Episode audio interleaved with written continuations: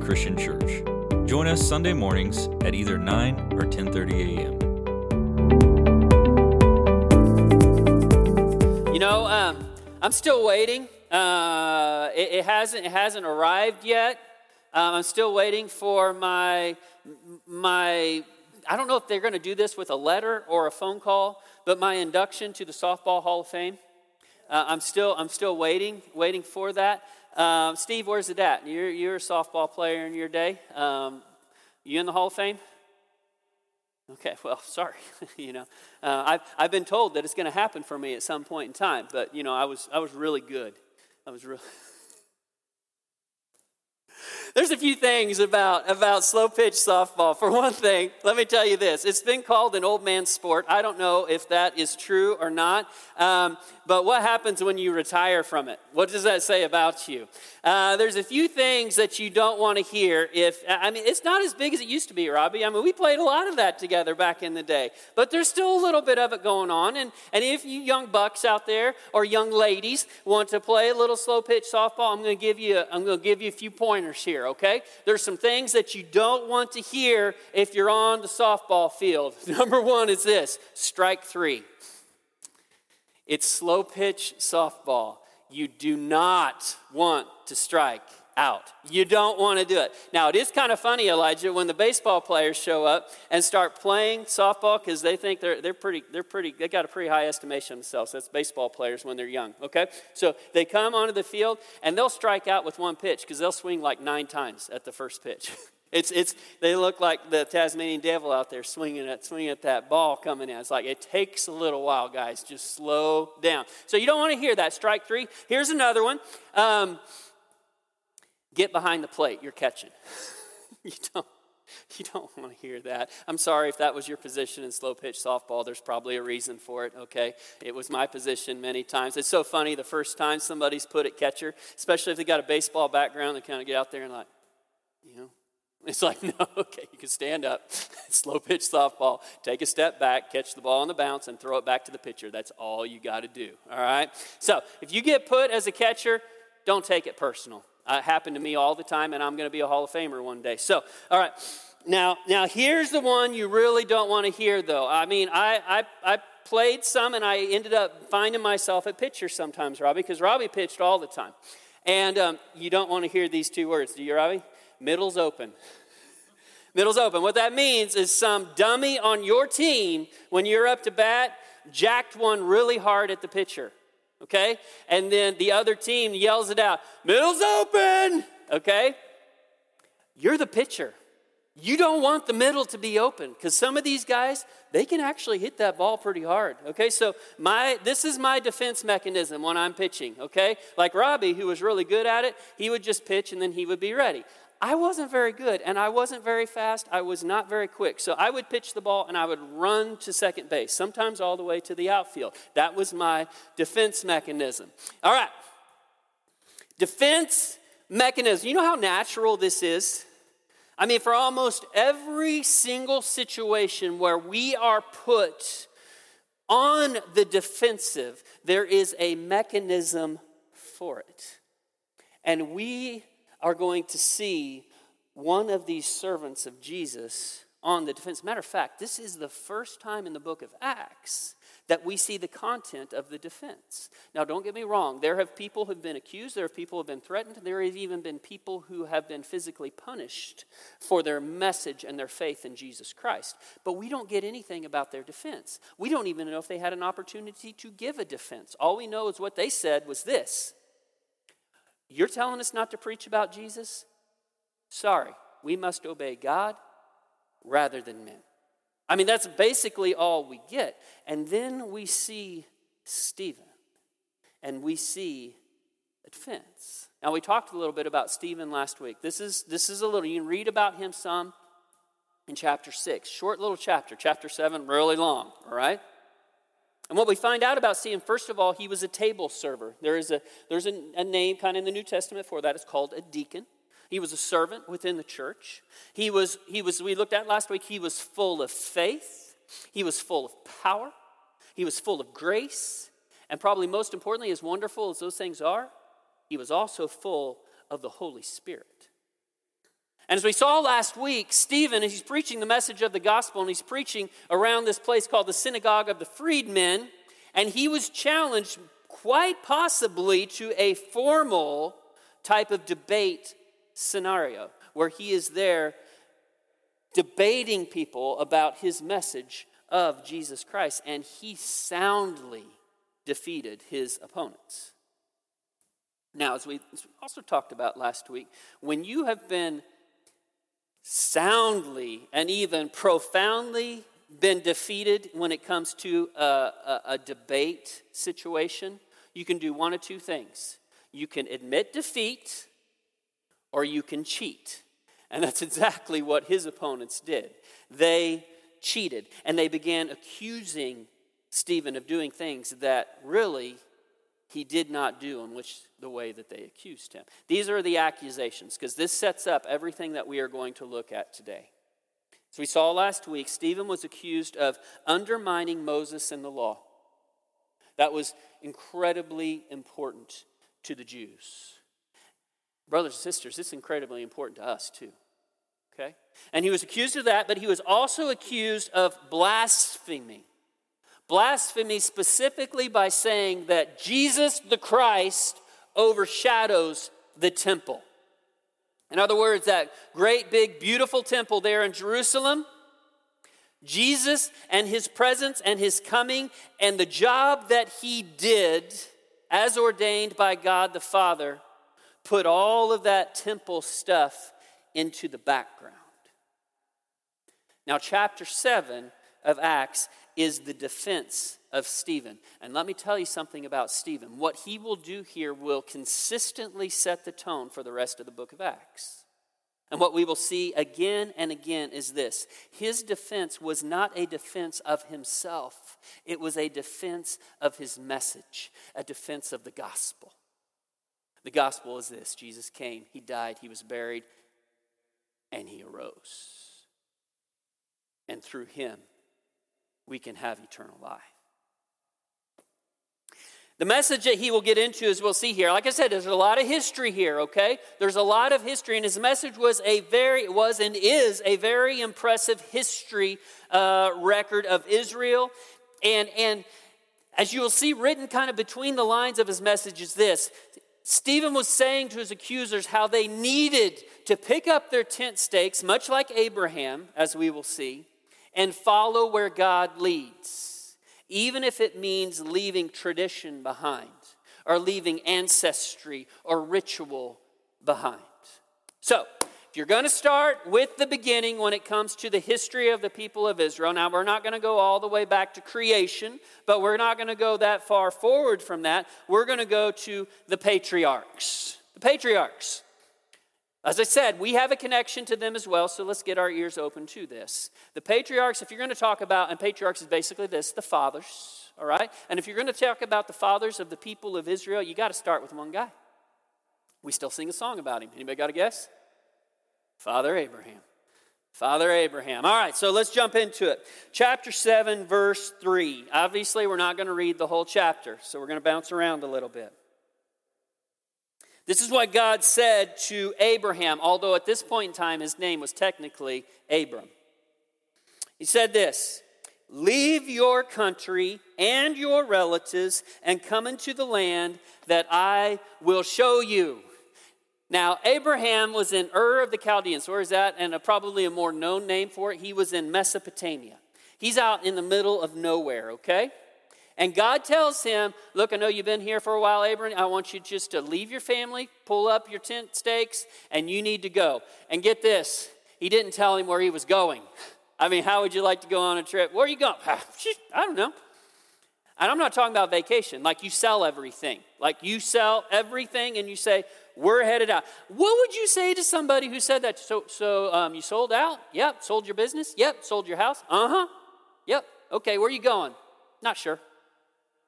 We're just, we're headed west northwest. That's the plan. What would you say about that plan? You're crazy. All right? All right. This is exactly what he does. God does not give him a dot on a map and say, This is where I want you to go. This is like the opposite of deeply sunk in roots here, okay? And here's the thing when Abraham left, when Abram, I keep on saying his name was, it's fine, it's fine, all right. Uh, when he and his wife Sarai, who would be changed to Sarah, when they left, it's not like they're taking this big troop of kids with them. They had no children. So when they leave, it's not like they're taking this big family. They're leaving family, and they only took one little nephew guy fellow. I don't know why Lot went. He just must really must really liked Abram. So Lot went along, but that's it. Let's continue on. I mean, obviously, if, if God is telling him to do this, there must be some big plan in place. There must be something going on. Verse 5. But God gave him, Abraham, no inheritance in the place he was going, not even a foot of ground. And yet, even when he had no child, he promised that he would give it to him as a possession and to his descendants after him. Okay, so not only does he say, pick up and pack everything up and go, but where you're going, you're not going to have any land. Okay? You're not going to have any place to go that's going to have your name on it. And now your descendants, uh, they're going to get a place one day, but it's going to be a while. We'll get into that here in just a second. He's saying this to a guy who's old and has no kids. So he's like, okay, so I'm going somewhere where I'm not going to have a deed, and it's going to be a place where my descendants will be when I don't have any descendants. And I don't know if you've seen this, God. I'm old and my wife is older. Now, he would never would have said that, you know, but, but they were old people. Talk about faith. I mean, talk about faith. So, God does come through on what he says. And we're going to fast forward. Like I said, we've got to fast forward here. Abraham does have a son. His name's Isaac. And Isaac has a son. A couple of them, actually, but one we're going to focus on, his name's Jacob. Now, Jacob has not a son, he has 12 of them. And Jacob's name would later be changed to the Hebrew version of the guy who wrestles with God, the guy who struggles with God. And that name, you might have heard of it before. His name was changed to, changed to Israel. Okay? So we are dealing now with the grandson of Abraham, and he has 12 sons of his own. So let's take a look at it.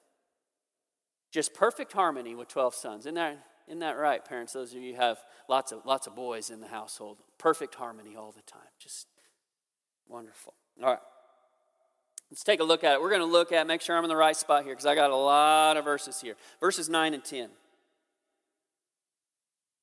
The patriarchs, okay, now these are the fathers of the tribes. Remember, Jacob's name would be changed to Israel. He had 12 sons.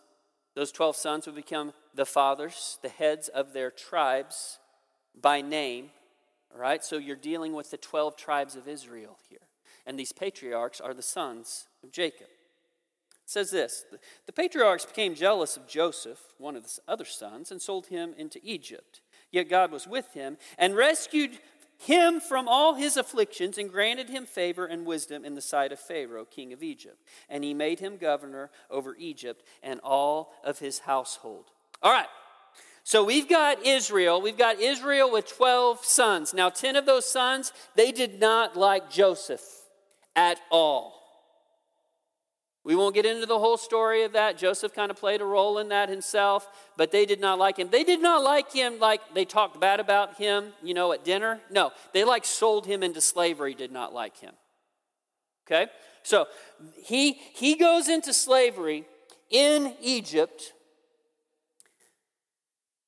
Guys, this is a theme we're going to see consistently throughout everything Stephen says here. We will find out Joseph God's chosen instrument, his chosen servant through whom he will save all of his family, which is Israel. And not only save his family, but save the people of Egypt and all around that part of the known world. So, what do we have? We have Israel rejecting God's chosen one. Little bit of theme here we're going to see consistently. God was faithful, though, to Joseph. He was faithful to him. He saved him through what his brothers did through him, he saved him through affliction. Um, Joseph, as you know, would rise to power in Egypt, become quite possibly the second most powerful man in the known world. People would flock to Egypt because they did not have any food. It had been famine for seven years, and yet Egypt had an abundance because of Joseph and God working through Joseph. So all of these brothers show back up, and Joseph makes himself known. God saves Israel through Joseph. Now, here's a question. We know later that Israel would leave Egypt. That's where we're going next. What do you think would have happened if they didn't leave? Well, that would have messed everything up, wouldn't it? But God's at work here, and a Pharaoh comes along about 400 years later or so, didn't know much about Joseph, didn't know, didn't do, he didn't, he didn't know his history. Okay? And they take Israel, which has grown from a very large family to a very large nation made up of more than 2 million people, and they ensla- have enslaved them. And now the Egyptians are becoming fearful of them. And for this, we leave the time of the patriarchs and we enter the time of Moses time of Moses and the law. So let's take a look at it. Let's fast forward a little bit. Chapter 7, verse 20. We're going to read several verses this time, so get ready. It was at this time that Moses was born, and he was lovely in the sight of God, and he was nurtured three months in his father's home. And after he had been set outside, Pharaoh's daughter took him away and nurtured him as her own son. Moses was educated in all the learning of the Egyptians, and he was a man of power in words and deeds. But when he was approaching the age of 40, it entered his mind to visit his brethren, the sons of Israel. And when he saw one of them being treated unjustly, he defended him and took vengeance for the oppressed by striking down the Egyptian. And he supposed that his brethren understood that God was granting them deliverance through him, but they did not understand. The following day, he appeared to them as they were fighting together, and he tried to reconcile them in peace, saying, Men, you are brothers. Why do you injure one another? But the one who was injuring his neighbor pushed him away, saying, Who made you a ruler and judge over us? You do not mean to kill me as you killed the Egyptian yesterday, do you? So we got Moses, and, and we know the history of this. Pharaoh, because he was fearful of the people of Israel, began killing all the baby boys in Israel to stem the tide just a little bit. Moses was spared from that. Moses ended up being raised in the home of Pharaoh himself, raised up as by what's entitled by the, the movie from DreamWorks so many years ago, The Prince of Egypt. Okay? Now, Moses doesn't forget where he comes from, and he reaches this ripe age of 40 years old, about retirement age from slow pitch softball. Anyway, okay, so, and, and he's like, he sees his people being afflicted. He sees this, and thinking that they will recognize him as a man of power, of position, he goes and he takes a stand for them to the point that he kills the Egyptian official. And Israel look at him and say, You're not for us. I mean, think about it. Look at how Stephen, under the direction of the Holy Spirit, writes this up. Moses is thinking, It's time it's time to leave Egypt, and I'm the one that's going to do it. But what happens when the people don't back your play? They rejected Moses. Oh, a little something about that theme again. And then Moses leaves Egypt because Pharaoh wants to kill him because he had killed one of the Roman, or the Roman, my goodness, one of the Egyptian officials.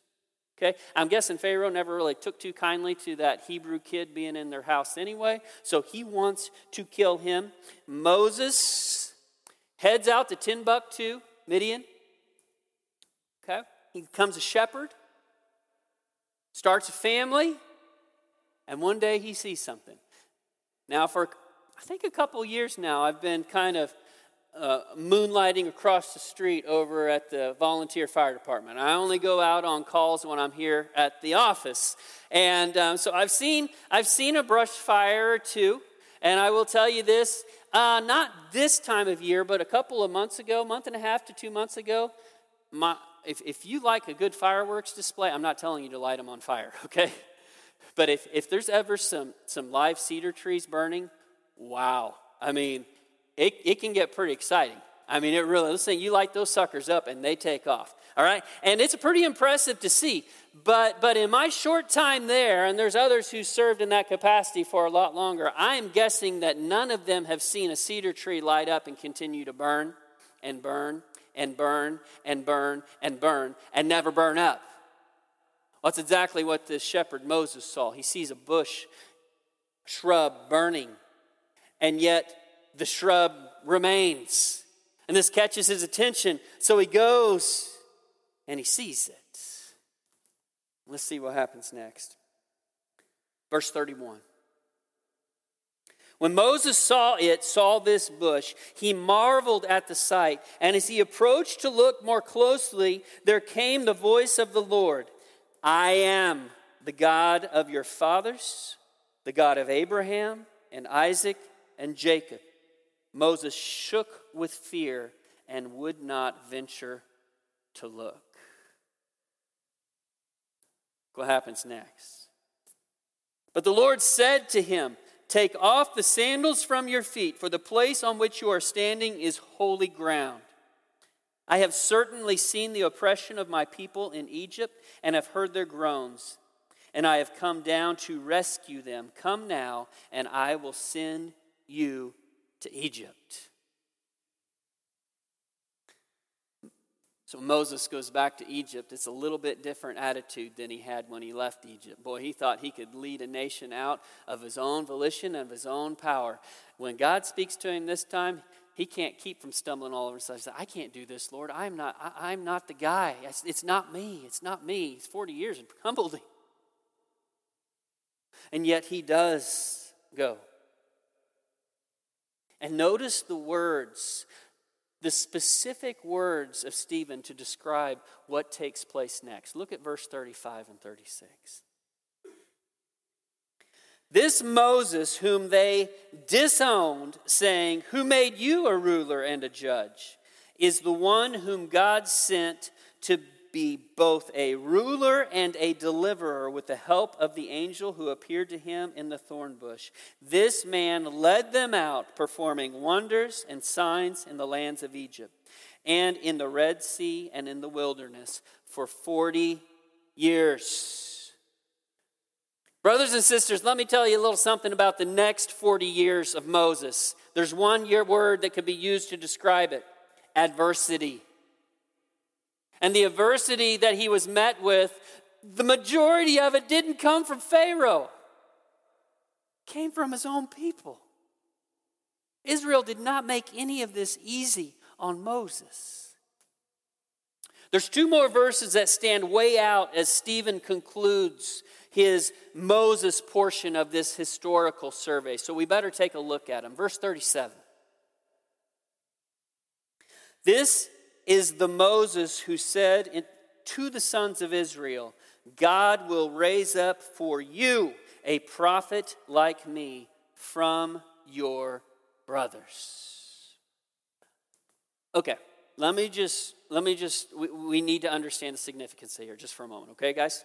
Guys and gals, listen closely. The Jewish people, they took Moses. I mean, you got David, got Elijah, you got Abraham. Abraham's up there pretty far.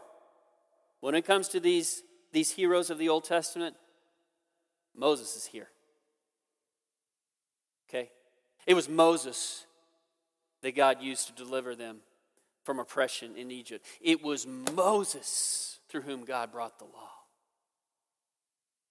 And Moses is looking at Israel and say, The day's coming when God will raise up a prophet like me from amongst your brethren. See where Stephen's going with this message here? Okay? That's a big deal. Now look at verse 39. Stephen brings this up again. He says, Our fathers were unwilling to be obedient to Moses, but repudiated him in their hearts and turned back to Egypt. How many of you use the word repudiate this week? Bill, you use that? You're an English guy. No repudiate for you? You didn't repudiate Lisa? Didn't use the word. Okay. All right. That's good. That's good.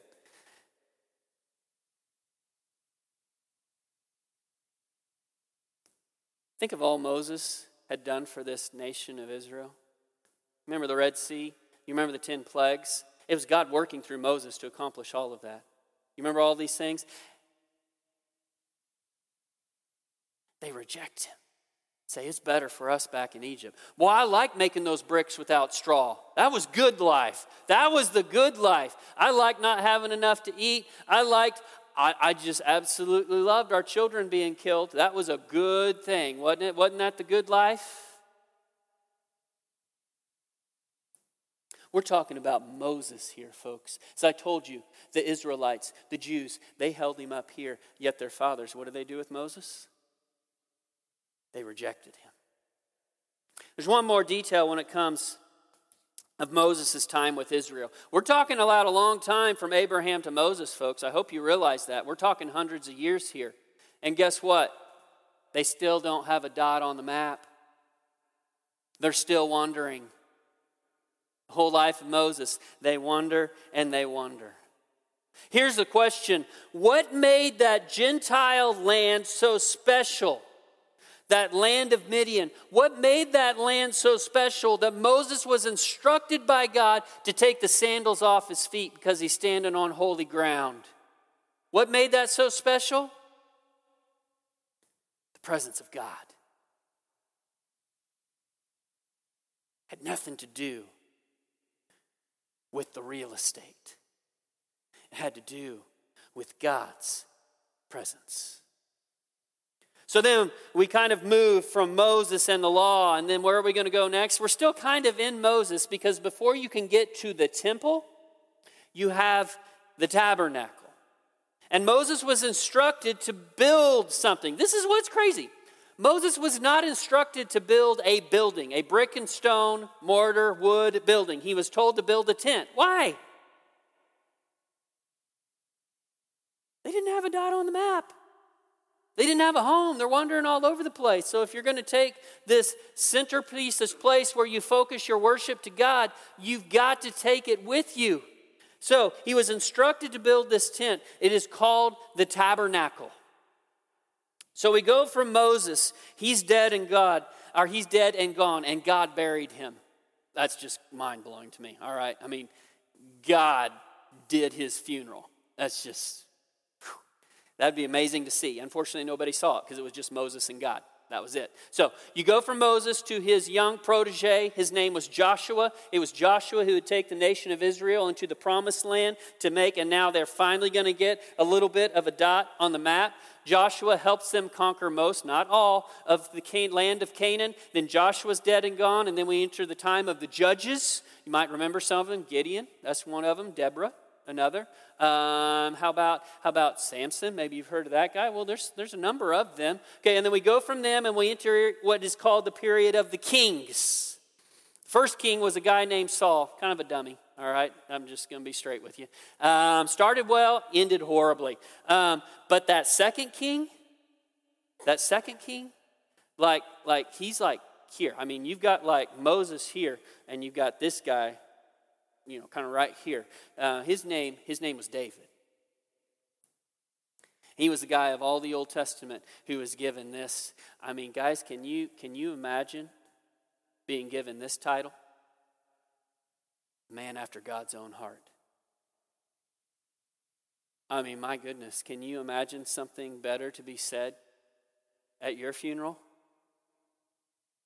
Yeah, I was a man after God's own heart right there.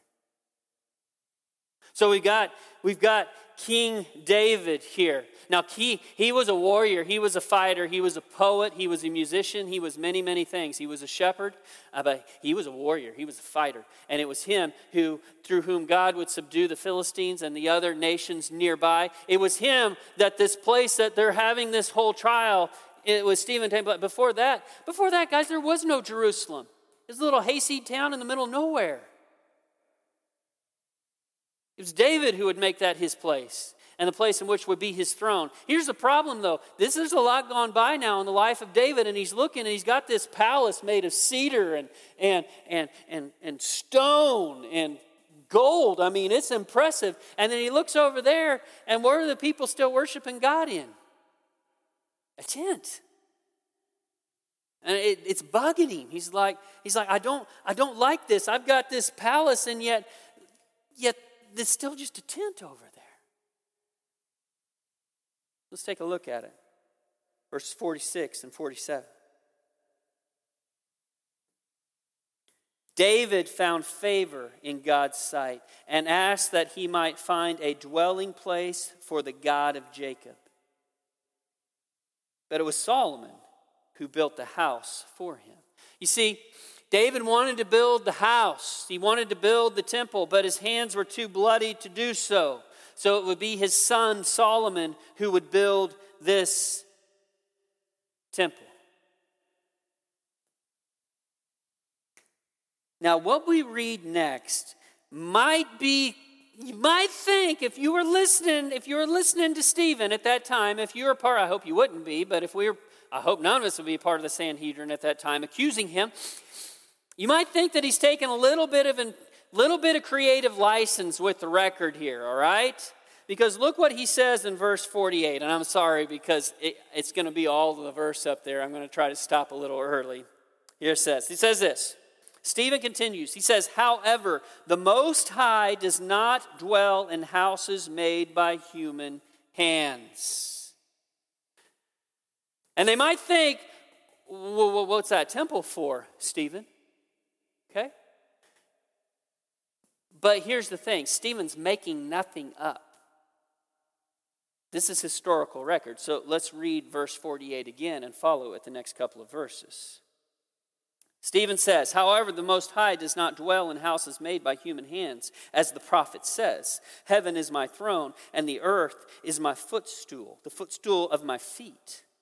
What kind of house will you build for me, says the Lord? Or what place is there for my repose? Was it not my hand which made all these things?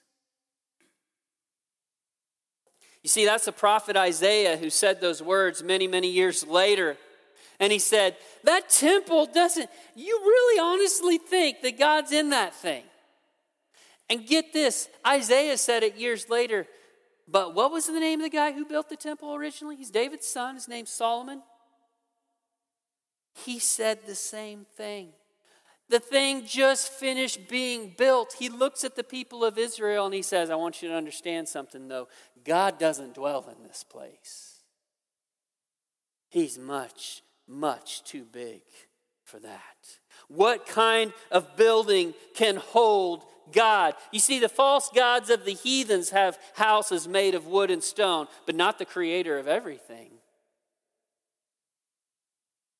We talked about it last week. It says in the end of chapter 6 that they looked at Stephen's face and it was like the face of an angel. And I told you last week, don't go over to Carthage to the Precious Moments Chapel and think that's what Stephen's face looked like, okay? The little chubby face with blue eyes or whatever, all right? No. His eyes were on fire with the power and the presence of God through his Holy Spirit. And Stephen, his eyes of fire focus on his accusers. And this is what he says Do you honestly think your golden cage there can hold God? Stephen, at this point in time, he's answered his accusers, brothers and sisters. He's let him know Jesus is the new Moses. Moses himself said the one was coming. Jesus is the new Moses, only much greater than Moses. He finished everything Moses, the law, and the prophets foretold. His dwelling place is the heavens above, and on the earthly side, God dwells within his people. And it was at this point in time that Stephen He's been boxing with gloves at this point, all right, guys? I mean, he's been pulling his punches just a little bit. Got to read between the lines to see that he's really packing a punch here, but at this point in time, he pulls the gloves off, okay? And he starts swinging haymakers. Let's see what happens next. Verse 51. Stephen says, You men who are stiff necked and uncircumcised in heart and ears are always resisting the Holy Spirit. You are doing just as your fathers did. That stiff necked, folks, now some of you might have experienced this at some point in time. You sleep wrong, you wake up, and you can't move. You've been there before? That's not what this is talking about.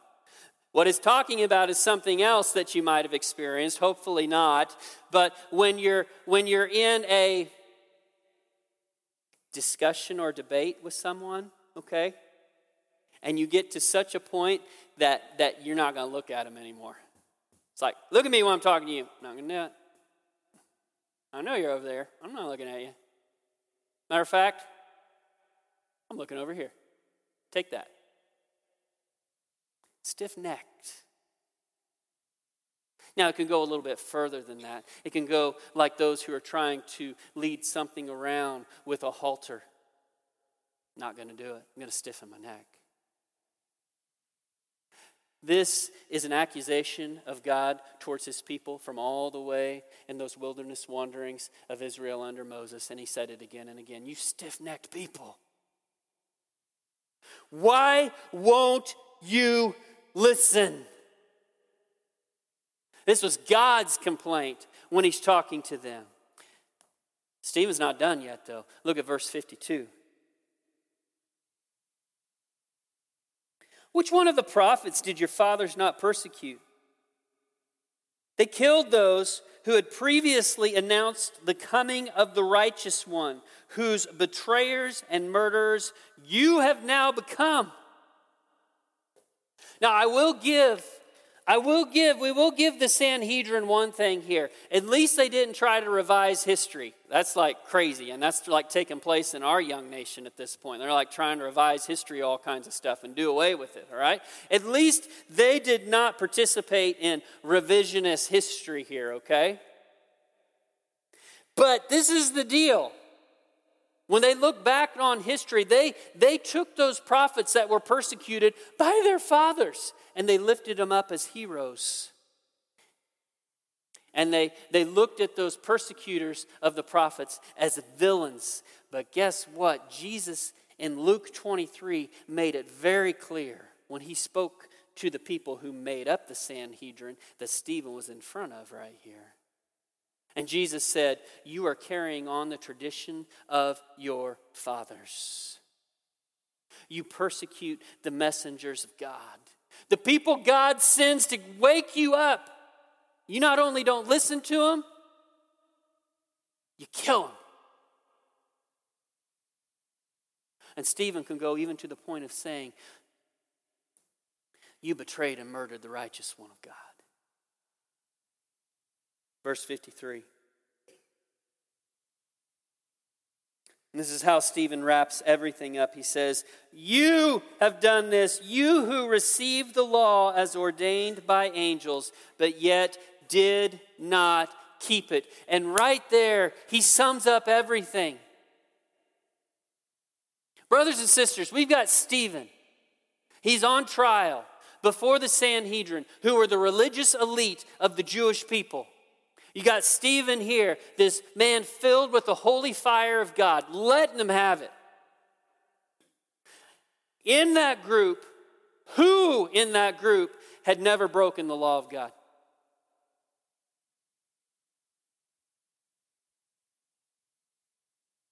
None of them.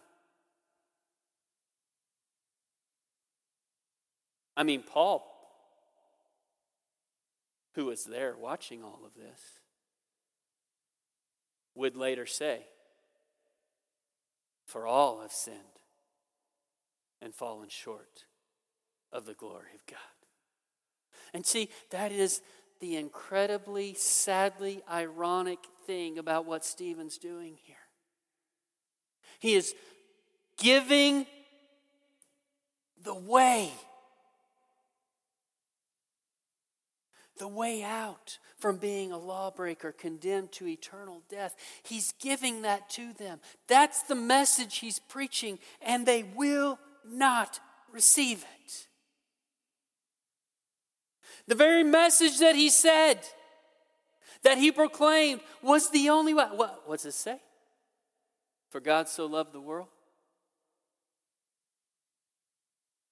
that he gave his only begotten, his one and only Son, that whosoever believe in him should not perish but have eternal life.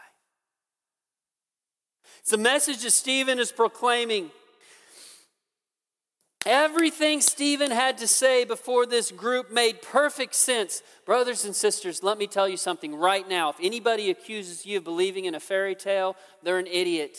I'm sorry, it's just the truth. Everything about our faith in Jesus Christ makes sense.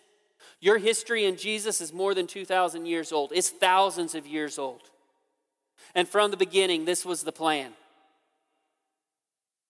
And every part of Jesus, his coming, his life, his death, and resurrection, fulfilled everything that God had put into place. He did live, he did die, he does live again. That is the truth, and it does make sense. And Stephen preached this message to this people, and his accusers refused to see the truth. This is the thing about this defense, brothers and sisters.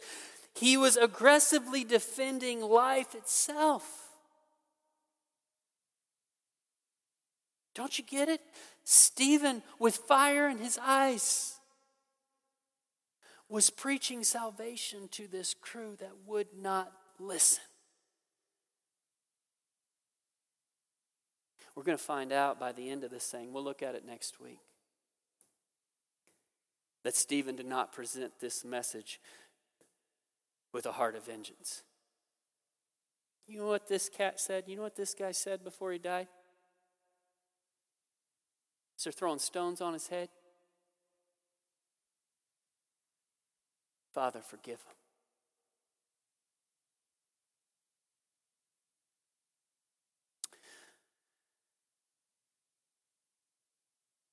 I'm a glutton for punishment. I don't know about you. It seems like I just I just can't pull myself back from looking at the news occasionally.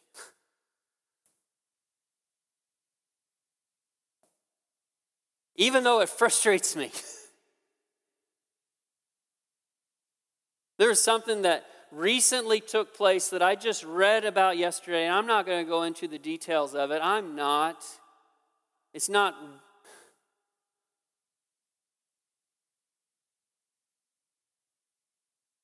It's not even worth the time of talking about because it's just so unbelievably ugly, evil. Had to do with young, innocent people being put into an environment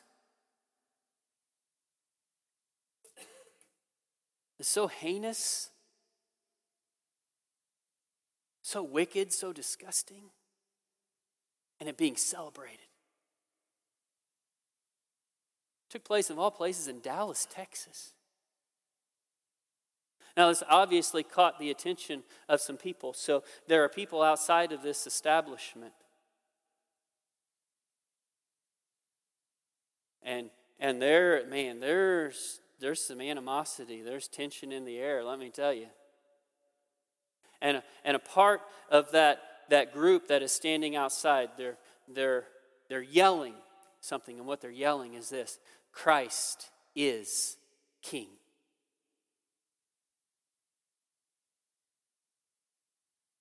Let me tell you something, brothers and sisters. There is a place for righteous anger. Especially, especially when you see young people being victimized. We're talking toddlers, people.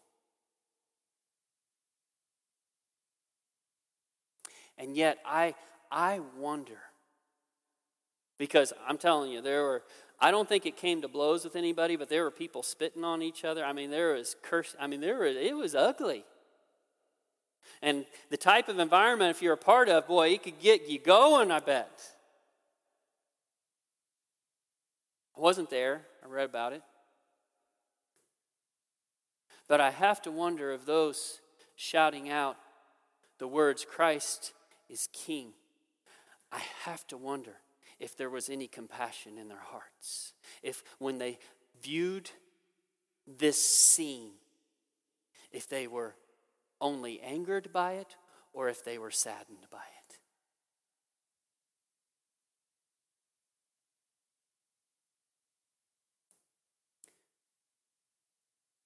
Because, brothers and sisters, when we view a world getting darker, it should not just anger us, it should break us if we have the heart of Christ. Stephen gave these people the truth. They would not listen. We will see how they respond next week.